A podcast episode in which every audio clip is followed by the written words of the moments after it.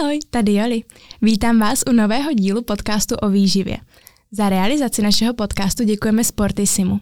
Dneska pokračujeme v sérii rozhovorů s nutričními terapeuty. Můj dnešní host, magister Petr Loskot, absolvoval bakalářské i magisterské vzdělání v oblasti výživy na Masarykově univerzitě v Brně a v současnosti pracuje v Jim Beam a tam, pokud se nemýlím, tak máš na starost suplementaci. Ahoj Peťo, vítej v našem podcastu. Tak ahoj Jolčo, já vás zdravím, zdravím posluchače podcastu Nehladu. A přesně jak říkáš, aktuálně pracuji v Jim Beamu, kde jsem součástí týmu, který má na starost vývoj a dohled nad doplňky stravy a potravinami, které Jim Beam má pod svou značkou. Mm-hmm. Co si mám představit o, pod těma potravinama, co tam všechno máte? Tak máme tam celkem široký sortiment různých zdravých potravin, jako jsou třeba různé cereálie, jako jsou obilné vločky, eh, oříšky sušené, sušené ovoce a tak dále.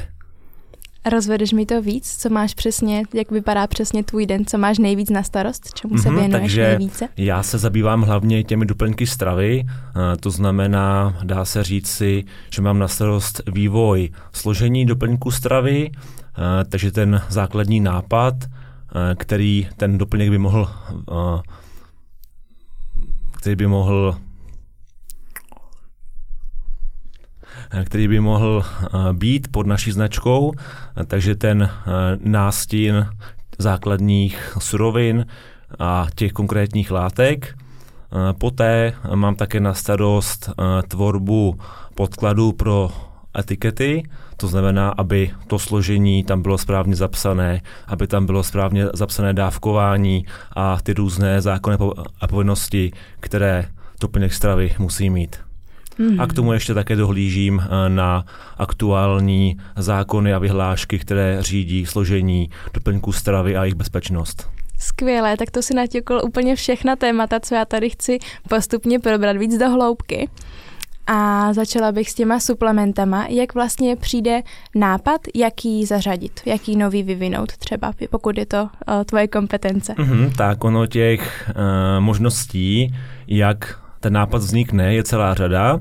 To znamená, takový primární je z našeho týmu R&D, kde je nás hnedka několik, eh, kteří sledují aktuální trendy eh, ve výživě a v doplňcích stravy, eh, které znají vědecké studie, které pojednávají třeba o vlivu těch konkrétních látek na sportovní výkon nebo na zdraví takže to je taková první možnost, jak vznikají ty nápady, ale potom to je i o tom, že máme eh, celkem velké oddělení na náš marketing, který taktéž sleduje trendy eh, různě po světě nebo po, po sociálních sítích, takže i on nám může dát eh, vlastně nápad, co by bylo dobré, abychom nějakým způsobem vytvořili jako ten doplněk stravy.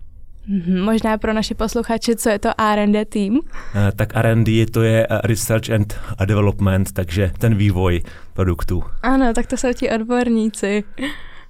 Tak. kterých jsi asi součástí. Ano, je nás tam hnedka několik a já mám ještě s kolegou vedoucím na starost právě ty eh, doplňky stavy primárně. Co je teďka nejnovější, co máte za novinku na trhu?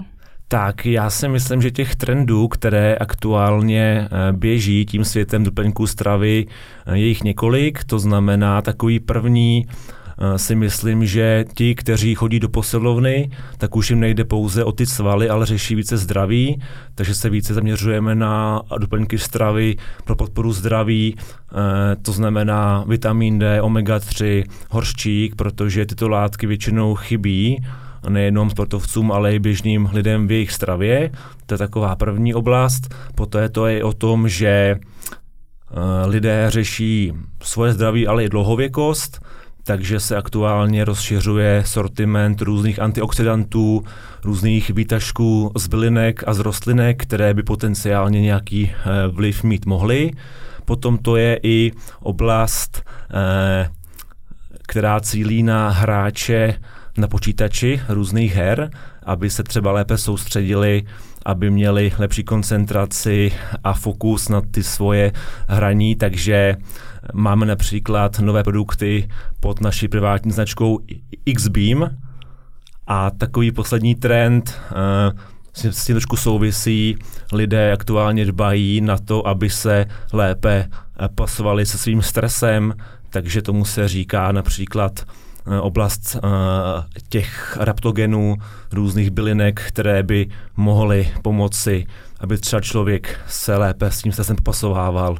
To je třeba bylinka ashwagandha, rhodiola rosea a tak dále. A co tady tyhle ty adaptogeny přesně mají teda za úkol? Tak, oni, eh, jsou to různé bylinky, jak už jsem předestřel, které se aktuálně zkoumají v vědeckých studiích a u nich se předpokládá možný účinek na celkové zvýšení výkonnosti třeba sportovního rázu, ale i to je oblasti té psychiky. Takže je to takový, bych řekl, slibný, uh, slibný artikl nebo slibná oblast uh, a doplňků stravy. Zároveň je tomu hodně podobná skupina, která se nazývá nootropika, což jsou konkrétně látky, které by měly pomoci s fungováním mozku, abychom se lépe soustředili a vlastně celkově tu funkci mozku zlepšili. Takže teprve se to zkoumá, ale už to máte na trhu. Ano, v podstatě ty výzkum pořád eh, v té oblasti vědy eh, probíhá, nicméně proč to už nedat na trh, když to je eh, povolené, protože také musíme při naší práci hodně zkoumat to, jestli aktuální vyhlášky na úrovni nejenom Česká, Slovenska i dalších zemí Evropské unie nebo EU jako celku povolují, zda ten doplněk stravy lze vůbec na trh uvést. Mm-hmm. A kdo tohle to rozhoduje vlastně u těch nových potravin? Můžeme se klidně dostat k té legislativě. Mm-hmm. Tam jde o to, že na úrovni Evropské unie je to EFSA, eh, která má na starost dohled nad bezpečností doplňků stravy a potravin. To znamená, eh, ona má hlavní slovo v tom, jestli eh, ty různé nové nejenom potraviny, ale i bylinky, rostlinky, které třeba výrobci chtějí používat, tak zda je opravdu možné je užívat. Nebo používat v těch doplňcích stravy. Možná nejenom tobě, ale i našim posluchačům říká něco pojem potravina nového typu tak to je s tím právě spojené, že eh, pokud se některé potraviny na úrovni Evropské unie nekonzumovali ve zvýšené míře před rokem a, a, a 97, tak právě od nich musí se rozhodnout, zda jsou bezpečné pro užívání jako doplňky stravy či potraviny. Narazili jste už na nějakou bylinku nebo rostlinku, kterou jste chtěli uh, použít a třeba ještě tímhle s tím legislativním procesem neprošla? A ještě dám rovnou další otázku, jestli uh, jste případně na tohle to nějak apelovali, nebo jestli se to vlastně dá nějak jako podpořit ten výzkum, aby se to povolilo potom? Mm-hmm, tak v poslední době jsme třeba řešili jednu bylinku, eh, která obsahuje účinné látky zvané turkesterony. Jedná se o bylinku eh, Aniuga turkestanika, která se aktuálně v USA eh, promuje jako bylinka na podporu růstu svalové hmoty a podporu uh, těch hormonů, které mají vliv na budování svalové hmoty.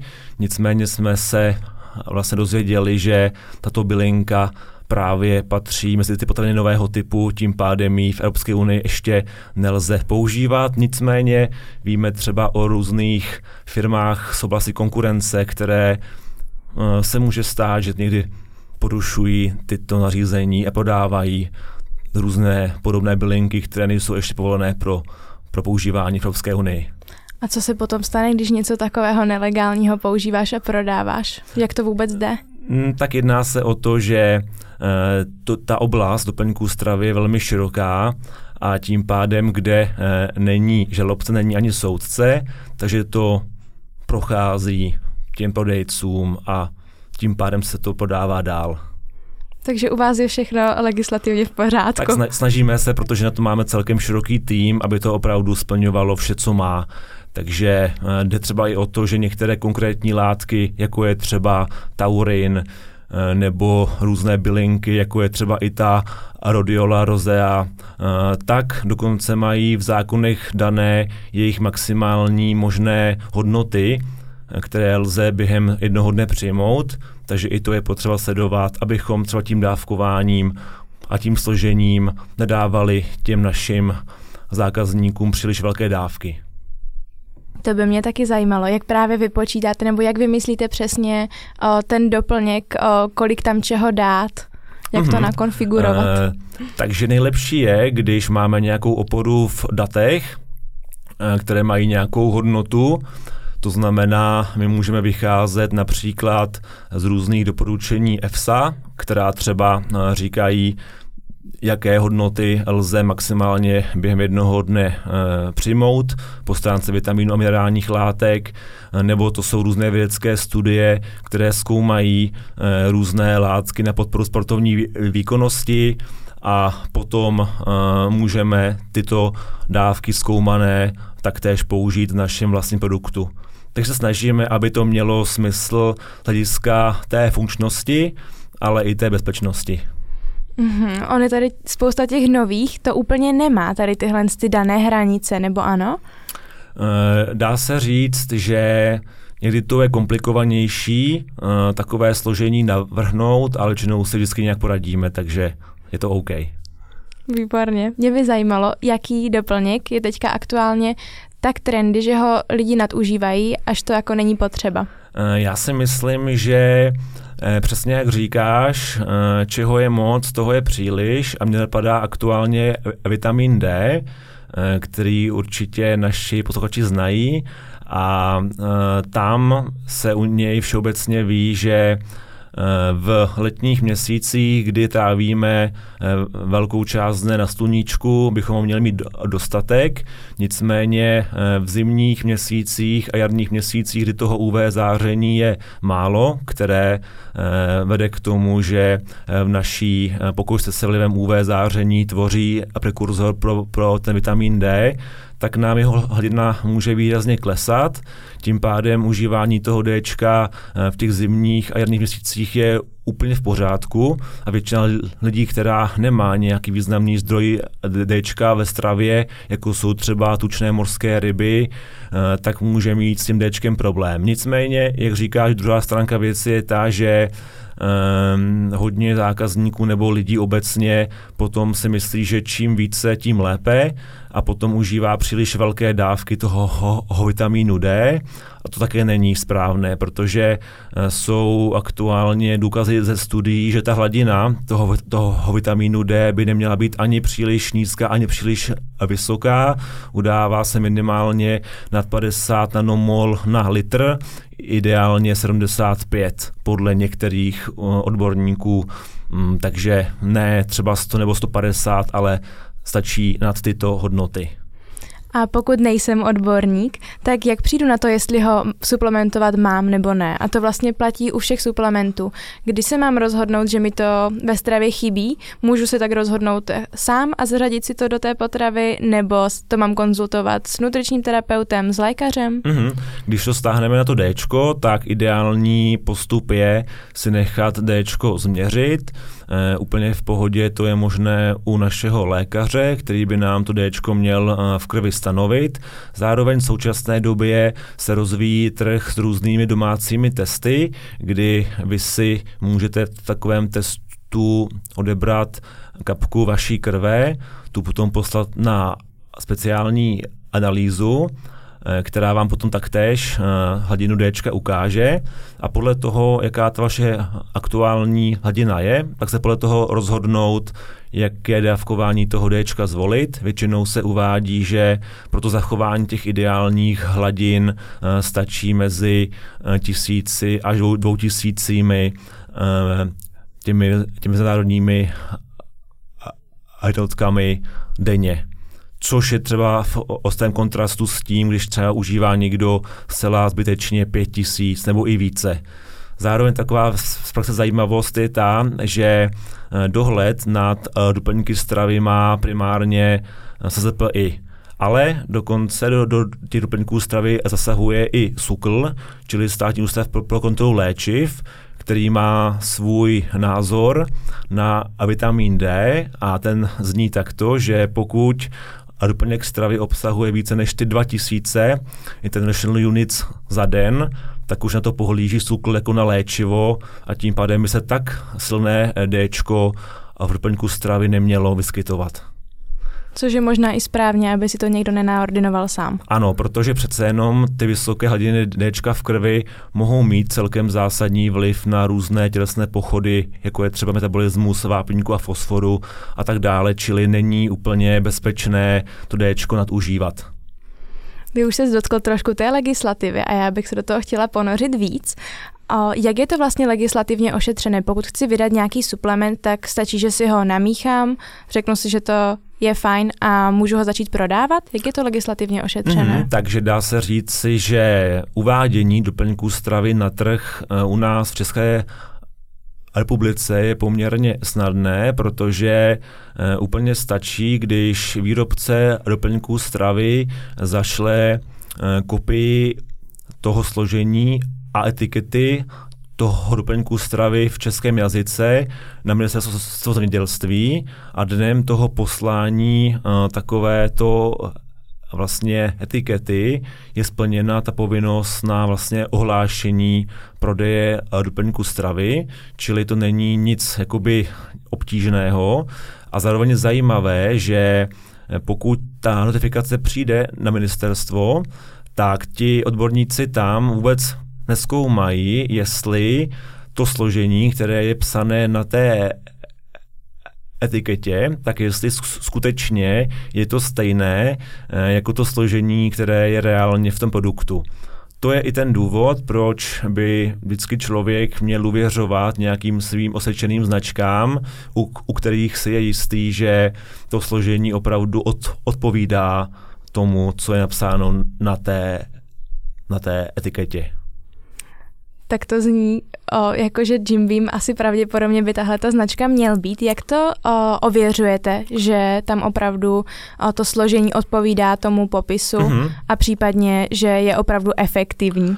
Tak, tam jde o to, že je potřeba si žádat vždycky ty produktové specifikace od e, našich dodavatelů surovin, takže se podívat na to, zda je tam nějaká chemická analýza toho produktu, na ten produkt třeba splňuje, což je zase dané zákonem, aby neobsahoval eh, těžké kovy, jako je kadmium, olovo a rtuť, nebo aby tam nebyly různé eh, bakterie a plísně. Takže je potřeba se dívat na tohleto. Zároveň my si necháváme i ty produkty testovat eh, třetí stranou, čili nějakou nezávislou laboratoří, které máme různě po Evropě, protože ne všechny a laboratoře jsou schopné všecko atestovat, protože když třeba testujeme různé účinné látky v linných ex, extraktech, tak vlastně ne všechny ty eh, aktuální laboratoře umí všecko testovat. Čili máme prostě seznam, kam necháváme různé produkty posílat tímto způsobem. A odkud jsou ti dodavatelé? Je to z Česka nebo z Evropy nebo úplně po celém světě? Mm-hmm, tak dá se říci, že naprostá většina je z prostoru střední a západní Evropy, čili Česko, Slovensko a západní, západní Evropa.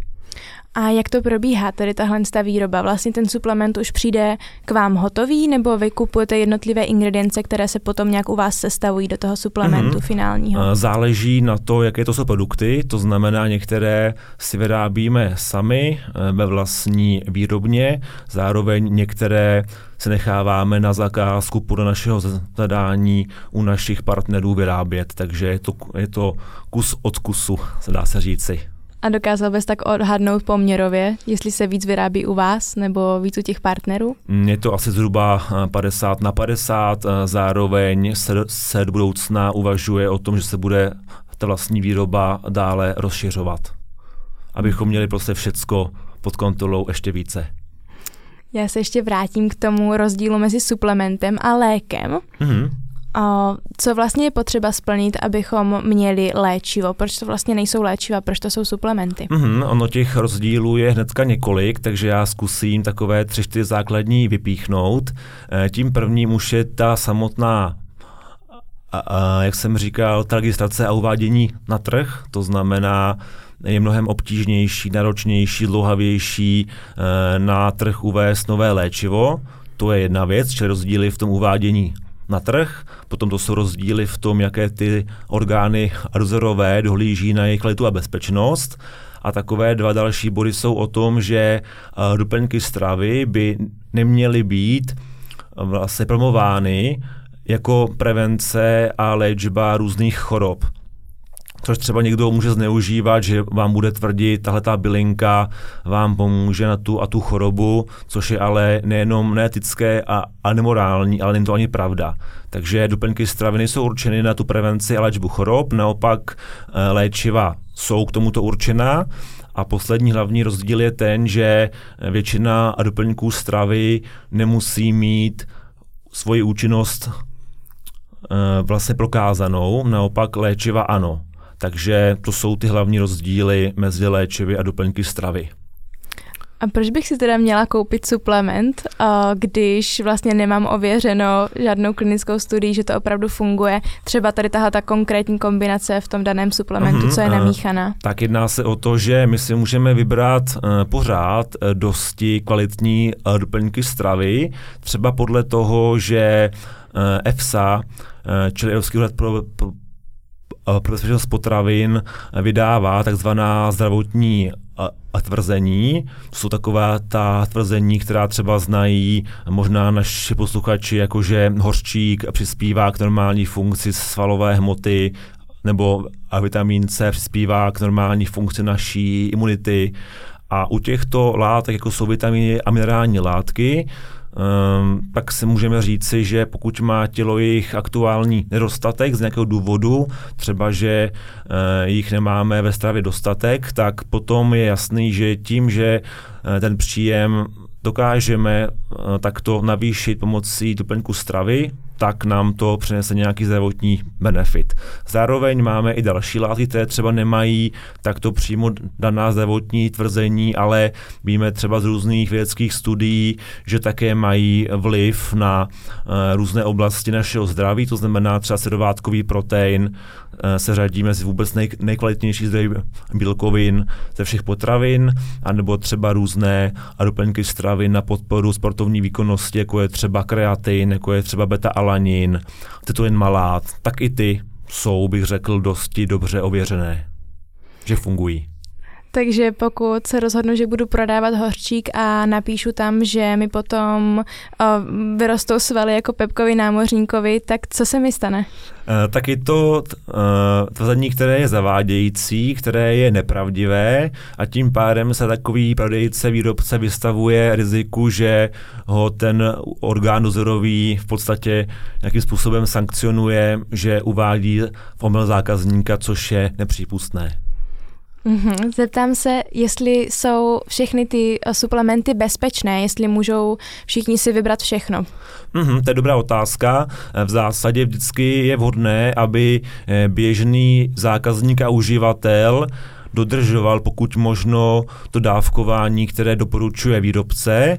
Pokud má nějaké v té výživě větší znalosti, tak si může dávkování upravit podle sebe ale přesně jak říkáš, eh, jsou i rizika spojená s tím, když by eh, ten zákazník či uživatel eh, neužíval ty doplňky stravy, jak se má a dával se příliš velké dávky. Eh, tam třeba může být rizikové to, že když by se dával třeba příliš vysoké dávky různých multivitamínů nebo různých konkrétních minerálních látek, tak zase se můžeme podívat do těch tabulek EFSA, které nám říkají, jaké jsou ty maximální denní ještě bezpečné hodnoty. Čili je tam riziko tohodle, zároveň máme různé věkové skupiny nebo speciální Eh, speciální uživatele, jako jsou třeba těhotné a kojící ženy, u kterých bychom měli dbát ještě více, protože pro ten plod, který se vyvíjí v těle matky, mohou být eh, potenciálně škodlivé i nižší dávky než je třeba bezpečné u běžných e, osob. Takovým hezkým příkladem je třeba vitamin A, který, e, u kterého musí být to varování, pokud ten doplněk stravy v dávce obsahuje více než 800 mikrogramů vitamínu A. Zároveň taky je potřeba říci, že i ty bylinky, něk, některé konkrétní bylinky, jako je třeba oblíbená třezalka, tak někdy je potřeba se podívat i na to, za, za, ten, za ten zákazník užívá nějaká léčiva, protože se ví, že některé bylinky mohou měnit tu účinnost léčiv. Čili vždycky je potřeba se podívat na toho zákazníka třeba i více, více podrobně, abychom mu ten výrobek byli schopni dobře a bezpečně doporučit. O důvod víc se vždycky podívat za lékařem nebo nutričním terapeutem nebo jiným odborníkem, ano. který nám na to koukne a zkontroluje to. Doporučil bys nějaký uh, suplement, který si myslíš třeba, že je skvělý, ale lidi o něm moc neví a vlastně by se to spoustě lidem hodilo? Má i něco takového, co tě napadá? Tak, jak jsem zmiňoval ty konkrétní látky, o kterých teda všichni lidi asi dosti ví, čili to D, omega-3 a horší, které i já sám de facto na denní bázi užívám. Teď už teda eh, D začínám upouštět, protože už máme hezké počasí, kdy svítí sluníčko. Eh, čili tady ty tři látky a zároveň no, takový doplněk stravy eh, k tomu celkovému zdraví, o kterém lidi moc neví, tak mě třeba nabí, ještě napadají probiotika, kdo třeba nejí mléčné výrobky nebo nějaké zakysané a fermentované potraviny, tak mm, můžou být dobrá probiotika z mého pohledu. A když ještě zapátrám v mysli, uh, tak teďka asi zavedení se myslím, tak možná si vzpomenu ještě později.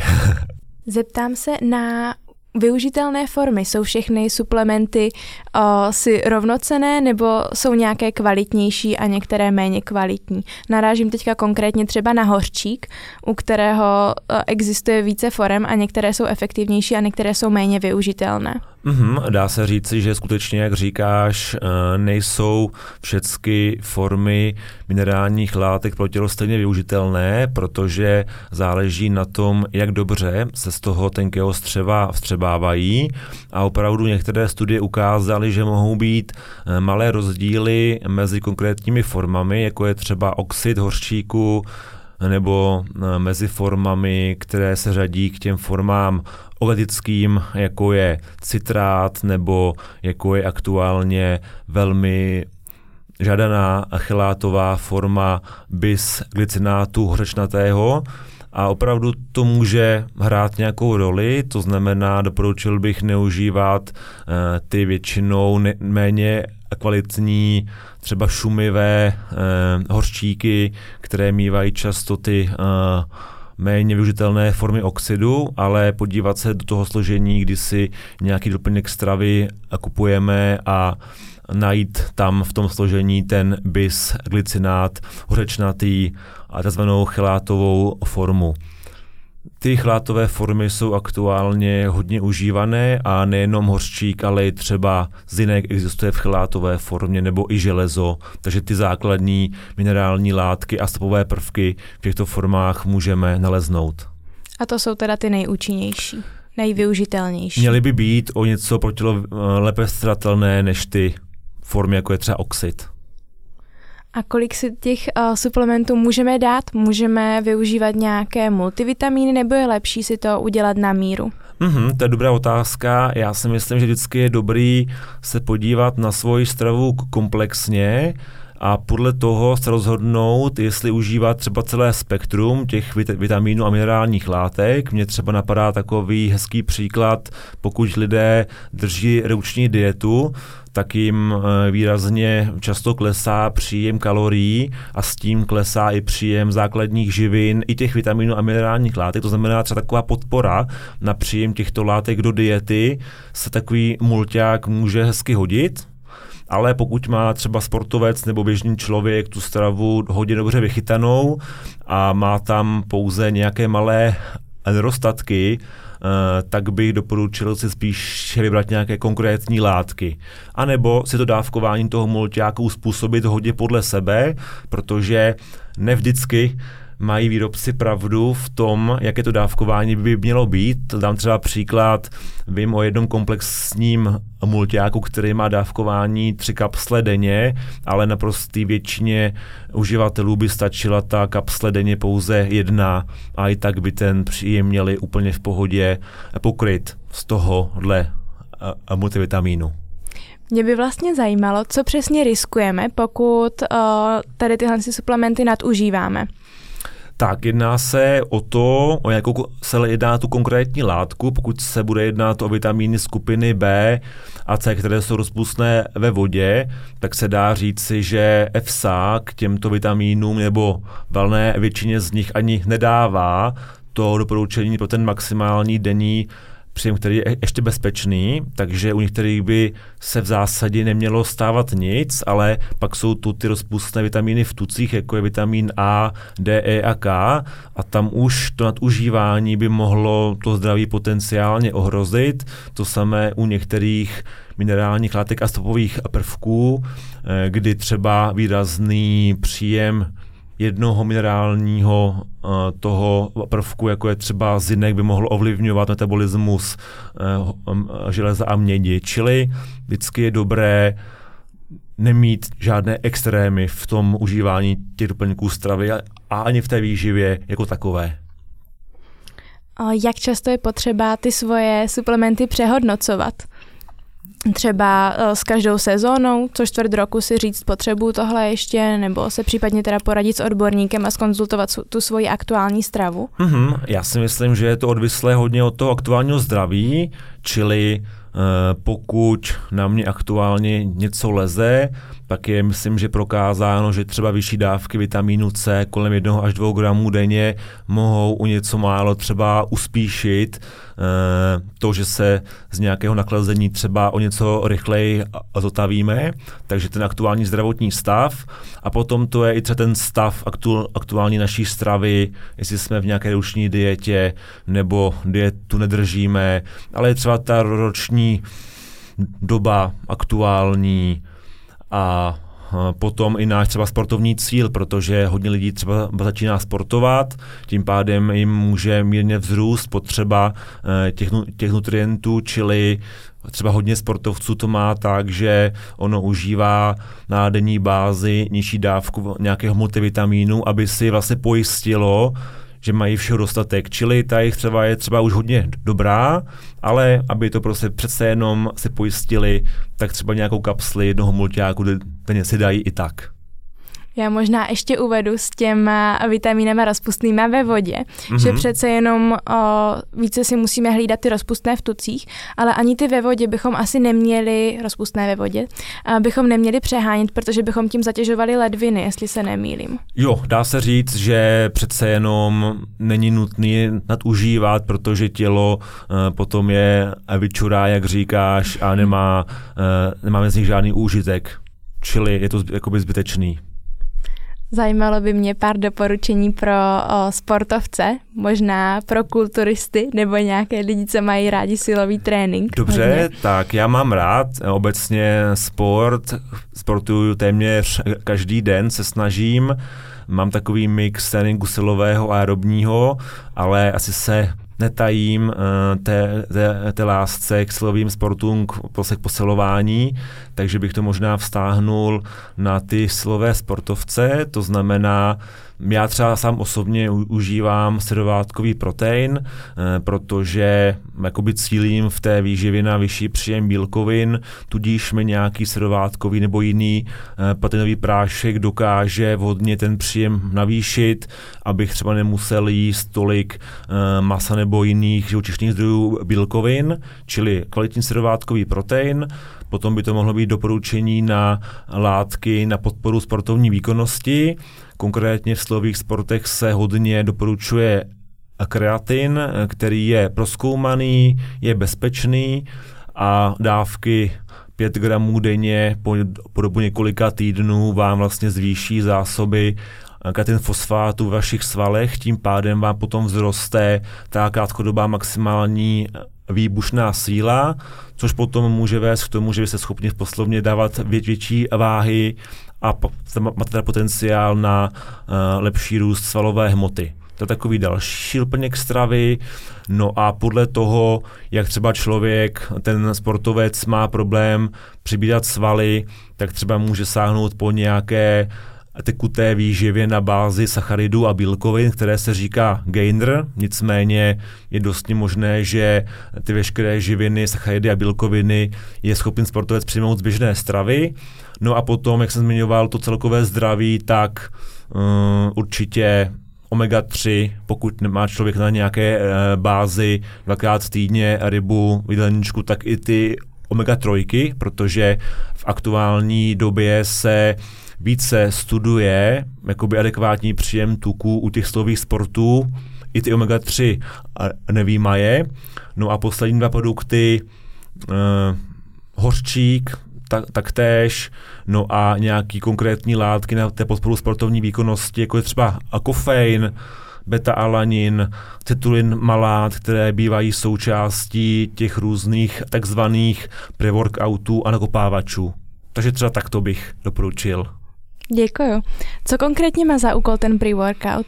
Ten pre-workout eh, je taková uh, pomoc v případě, že ten sportovec měl třeba těžký den v práci, ve škole, uh, už se mu úplně trénink nechce, takže ten nakupávač obsahuje zejména kofein a ty další látky, které vám vlastně krátkodobě vybudí vaše tělo, podpoří soustředění a koncentraci a ten fokus na ten trénink, čili když se vám nechce, tak vlastně ta únava je jaksi potlačená a vám se bude chtít posilovat trošku více a i ty výkony v poslovně budou lepší. To znamená, není to úplně dobré třeba užívat uh, každý trénink, každý den, protože potom na to roste tolerance a ty látky, jako třeba kofein, potom účinkují stále hůře a hůře, ale třeba když člověk měl ten těžký den v práci, tak to občas není špatné využít. A zase jde o to, aby ta dávka nebyla příliš vysoká, ten kofein nebyl příliš velký dávkách. To mi zní jako, že si můžu dát kafe. Tak, tam se jedná ale o to, že když si dáš kávu, tak tam toho kofeinu je třeba dvoj až trojnásobně menší množství, než je v tom pre-workoutu. A zároveň vědecké studie, které vlastně zkoumají vliv kofeinu na sportovní výkon, říkají, že ta ideální dávka, která se ve studiích používá a nejčastěji je v rozmezí 3 až 6 mg na kilogram tělesné hmotnosti. Uvažuje se, že i možná dávky kolem 2 mg by mohly účinkovat, což třeba když si na nějakého vztáhneme člověka, eh, tak mm, kdybychom třeba měli člověka, co má nějaký 60 kg, nějaká, řekněme, žena slečna, tak v jedné kávě můžeš mít kolik, 80 mg kofeinu plus minus, tak v tom nakopávači máš třeba 150, 200 mg, i, někdy více, čili tou dávkou 200 mg eh, to vychází na ty 3 mg na kilogram u takové ženy. Tím pádem ten kofein z tohohle přípravku bude mít mnohem větší efekt na tu sportovní výkonnost, než jenom ta samotná jedna kávička. Ale zase je potřeba to upravit, to dávkování, i třeba z toho důvodu, že uh, se ví, že mezi lidmi existují rozdíly v tom, jak rychle kofein člověk z těla vylučuje, jak rychle ho z těla metabolizuje. Takže uh, ne všichni z toho kofeinu mohou stejně profitovat. Co se týče toho kreatinu, mm-hmm. dávají si ho sport, nebo doporučil bys sportovcům, aby si ho dávali každý den, i když netrénujou, nebo před tréninkem, po tréninku? Tak kreatin je právě látka, která vám nefunguje na bázi toho působení akutního, kdybyste si ho dali, třeba jako ten kofein a za pár minut nebo za půl hodiny se vám chce najednou cvičit, ale ten účinek je jiný a je to o tom, že se vám ten kreatin v těch svalech postupně ukládá a tím, jak roste jeho množství, tak vám potom díky tomu roste i ta sportovní výkonnost. A k tomu, aby se ty jeho zásoby v těch svalech zvýšily, aby už to bylo na té výkonnosti znát, tak je potřeba ho užívat minimálně eh, dva týdny každý den. Proto je vhodné, aby ten kreatin ten sportovec užíval nejenom eh, v dni s tréninkem, ale i bez tréninku, aby si ty zásoby rychleji navýšil a potom je i snázeji během toho dalšího užívání udržoval. A ta ideální doba toho přijmutí eh, kreatinu Eh, ono to je takřka jedno, jestli to bude před nebo po tréninku, ale možná malá výhoda v tom přestřebávání kreatinu do svalů je právě po tréninku což hodně lidí neví a myslí si, dám si kreatin před tréninkem, budu mít eh, větší sílu, a tak to nefunguje, protože to záleží na těch na, na tom užívání, které je dlouhodobé a ne zase ho dám před nebo, nebo po tréninku. Je to dobré i pro nesportující populaci nebo rekreační sportující populaci? Uh, tak kreatin by, by měl být bezpečný, to znamená i pro, řekněme, hobby sportovce by problém být neměl. Zároveň se zkouší kreatin podávat i různých hm, chorob, uh, například rázu neurologického, Eh, takže by měl být všeobecně bezpečný a jestli ho by měli užívat pouze hobby sportovci nebo i, i pro ně, za je vhodný, tak to asi záleží na tom zvážení toho sportovce jako takového, zda se mu chce investovat svoje peníze do takového hroplníku stravy, který mu přinese určité navýšení v té, té, té výkonnosti v tom slovém výkonu, ale možná ne až tak velký velký navýšení, které by si třeba on přál. Čili je to prostě na něm, co si zvolí on. Děkuju. Jak se vlastně dostal ty k výživě? Bylo to přes ten sport?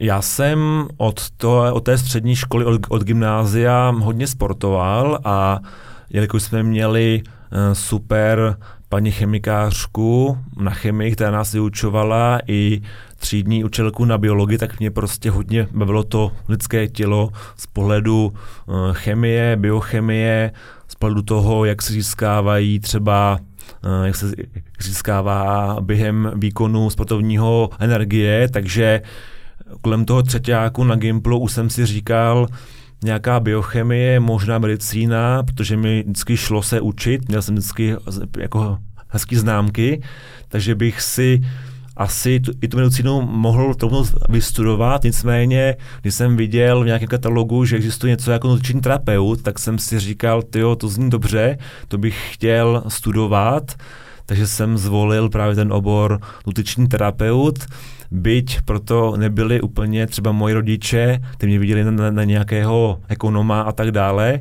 ale já jsem si tu svoji prosadil a šel jsem tou cestou toho, toho výživáře. Čehož nelituji, jsem rád, protože to je super práce. Výborně, to jsem se chtěla zeptat.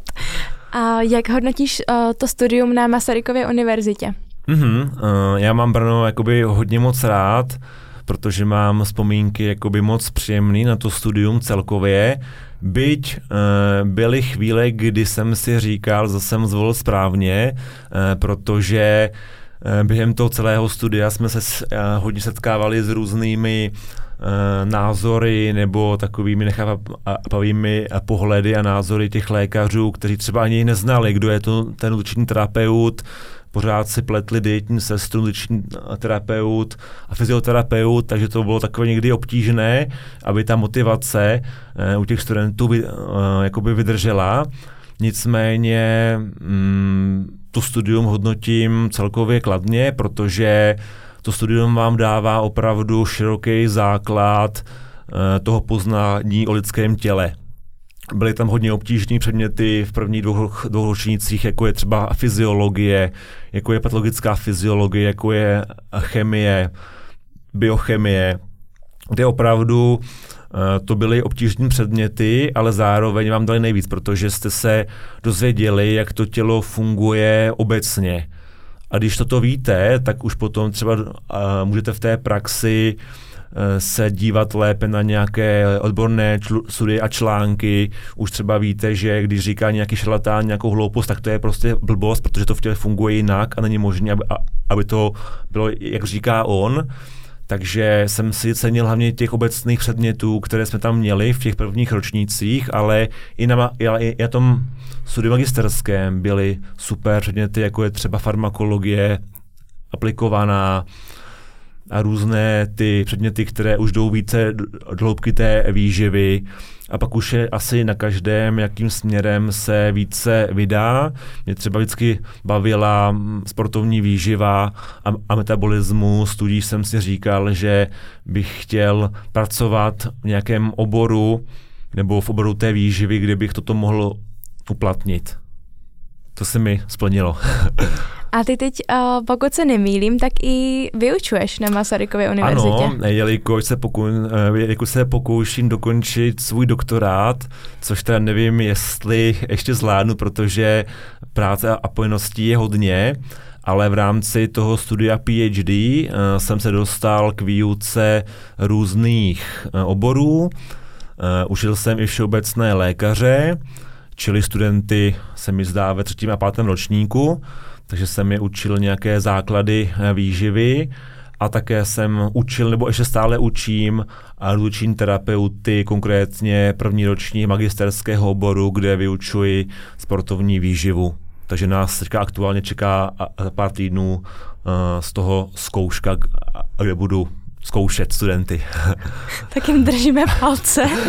Mě by zajímali ti medici, jaké oni vlastně uh, lékaři mají povědomí o výživě. Mm-hmm, tak ono se často říká, že vždycky je potřeba stravu konzultovat s lékařem, užívání uh, doplňků stravy s lékařem konzultovat, ale reálně je to tak, že lékaři nemají moc znalosti o výživě, samozřejmě čest výjimkám, to budou většinou třeba specialisté jako gastroenterologové a tak dále, ale běžný třeba lékař praktický nebo pediatr, tak se obávám, že ty znalosti nemají takřka žádné, nebo ne nějak zásadní, určitě menší než adulční terapeut. A když třeba jsme brali uh, různé oblasti ve výživě, uh, ty různé mýty, které se často řeší i u běžných vlastně osob, u běžné populace, tak oni se ptali na ty úplně samé věci, jako třeba to, jestli mléko zahleňuje, jestli je lepek špatný pro všechny a tak dále. To znamená, není to úplně valné, ty jejich znalosti, ale myslím si, že je, fa- že je dobré, že si to uvědomují ti mladí, ty mladší lékaři a studenti a mají zájem v té, pak se potom třeba spolupracovat s námi, s těmi výživáři, které eh, tu, té výživě rozumí mnohem více. Takže máš dojem, že ta multioborová spolupráce se zlepšuje? Mm-hmm, jako já teda jsem nikdy vlastně ne, jakoby nepracoval ve, ve zdravotnictví, ale co třeba slyším od kolegů, od uh, z, z mých spolužáků, uh, tak, tak říkají, že je to lepší, že ta spolupráce funguje čím dál lépe. Tak to je dobře pro nás. A ty si říkal, že jsi vlastně nikdy ve zdravotnictví jako takovém nepracoval, mm-hmm. tak uh, měl jsi nějaký kontakt s klientama?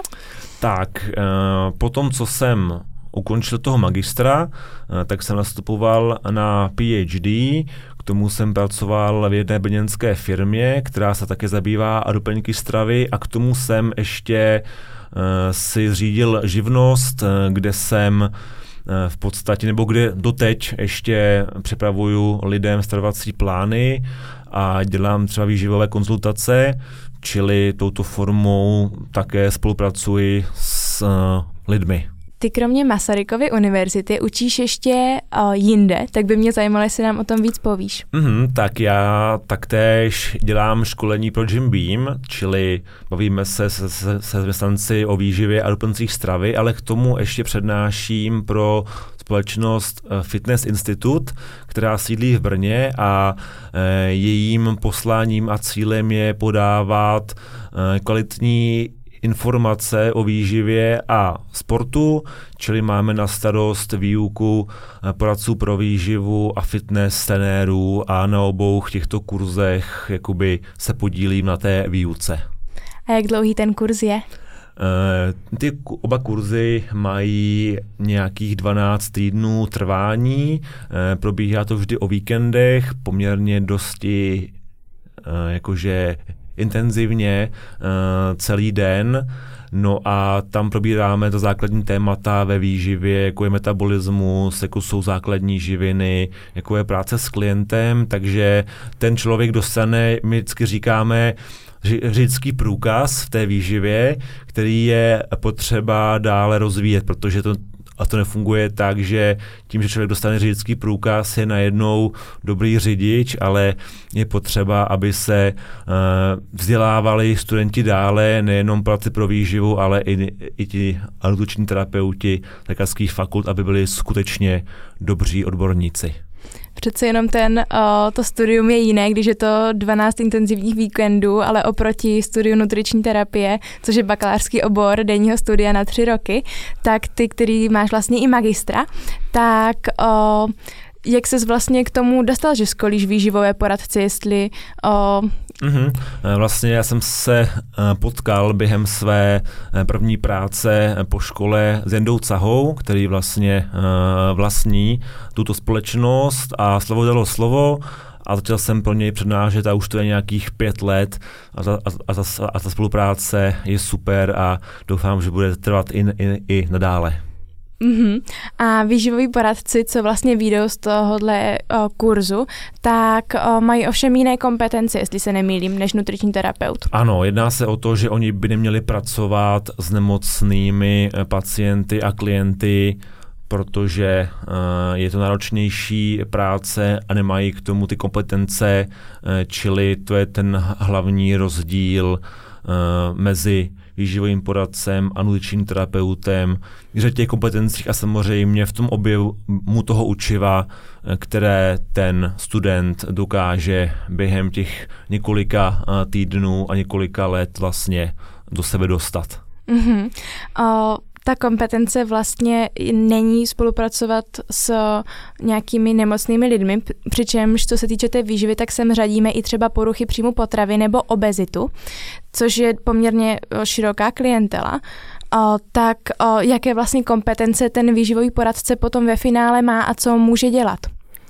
Já si myslím, že v praxi ti absolventi se ubírají uh, směrem právě, že lidem chystají uh, starovací plány, ať už třeba pro nabírání svalové hmoty, to je takový asi hlavní, bych řekl, o, hlavní oblast toho působení, ale i spolupracují s lidmi s váhou a obezitou a taktéž jim tyto plány na hubnutí výživové připravují. Uh, asi by neměli, protože i nadváha a obezita patří mezi nemoci, ale jak jsem říkal uh, už jednou, kde není žalobce, není ani soudce, to znamená, děje se to reálně, to, to ano. Takže na větší legislativu v tomto oboru ještě čekáme. Čekáme. Tak Petře, já ti moc děkuji za rozhovor, že jsi přijal moje pozvání a měj se moc hezky, ať se ti daří. Tak děkuji za pozvání, Jolčo, těšilo mě a mějte se hezky. Ahoj. Naslyšenou.